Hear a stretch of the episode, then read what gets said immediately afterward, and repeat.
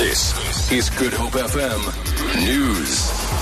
Afternoon, the Parliamentary Ad Hoc Committee investigating violence between foreign nationals and locals in April has slammed the media for labelling it as xenophobia. The committee is spending the day in Alexandra, north of Johannesburg, speaking to the police and community leaders. This is in an effort to determine the root problem of the violence and come up with permanent intervention. Tidaba Dodedze reports. The chairperson of the ad hoc committee, Zaruf Bengu, says the following presentations by a community policing forum and the police, it is clear that criminals were targeting shops to get food and had nothing to do with foreign nationals. However, Bengu slammed the media for labeling the violence in Alexandra as xenophobic. She says it's very painful for a country to be labeled xenophobic. One of the community leaders, Silas Hemans, has challenged the government to have sports facilities in Alexandra to prevent youth committing crime. Bengu says the recommendations will be submitted to the parliament and a decision will be taken on how to implement them. Ditabatsotezi SABC News, Alexandra.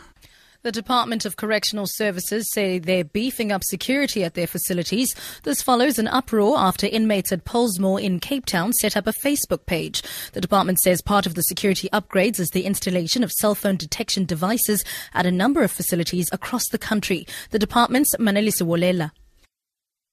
We want to state that we are continuing to strengthen efforts to fight and to eliminate these security breaches in our facilities.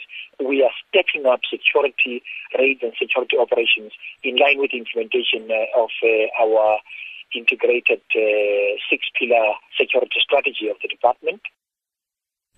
It's feared the death toll could rise in Chad's capital, N'Djamena, after a female suicide bomber killed at least 10 people in the city's main market. At least 10 bodies have been lying near the market's entrance as aid workers helped injured people into ambulances. Security forces are stopping people entering the market and are searching stalls for more explosives. No one's claimed responsibility for the attack, but suspicion is falling on Boko Haram militants based in neighboring Nigeria. And finally, various women's clubs and groups of women from the Paarl area are getting an early start to Madiba Day by knitting for the underprivileged. They brought their needles and wool to make scarves, beanies, blankets, and jerseys. Spokesperson for the Paarl Museum, which organized the event, Janine Brown, says the items will be distributed to the needy in the days leading to Mandela Day on the 18th. The day was chosen internationally to inspire others to spend 67 minutes of their time to change someone's life for the better. For Good Hope FM News, I'm Sibs Matiela.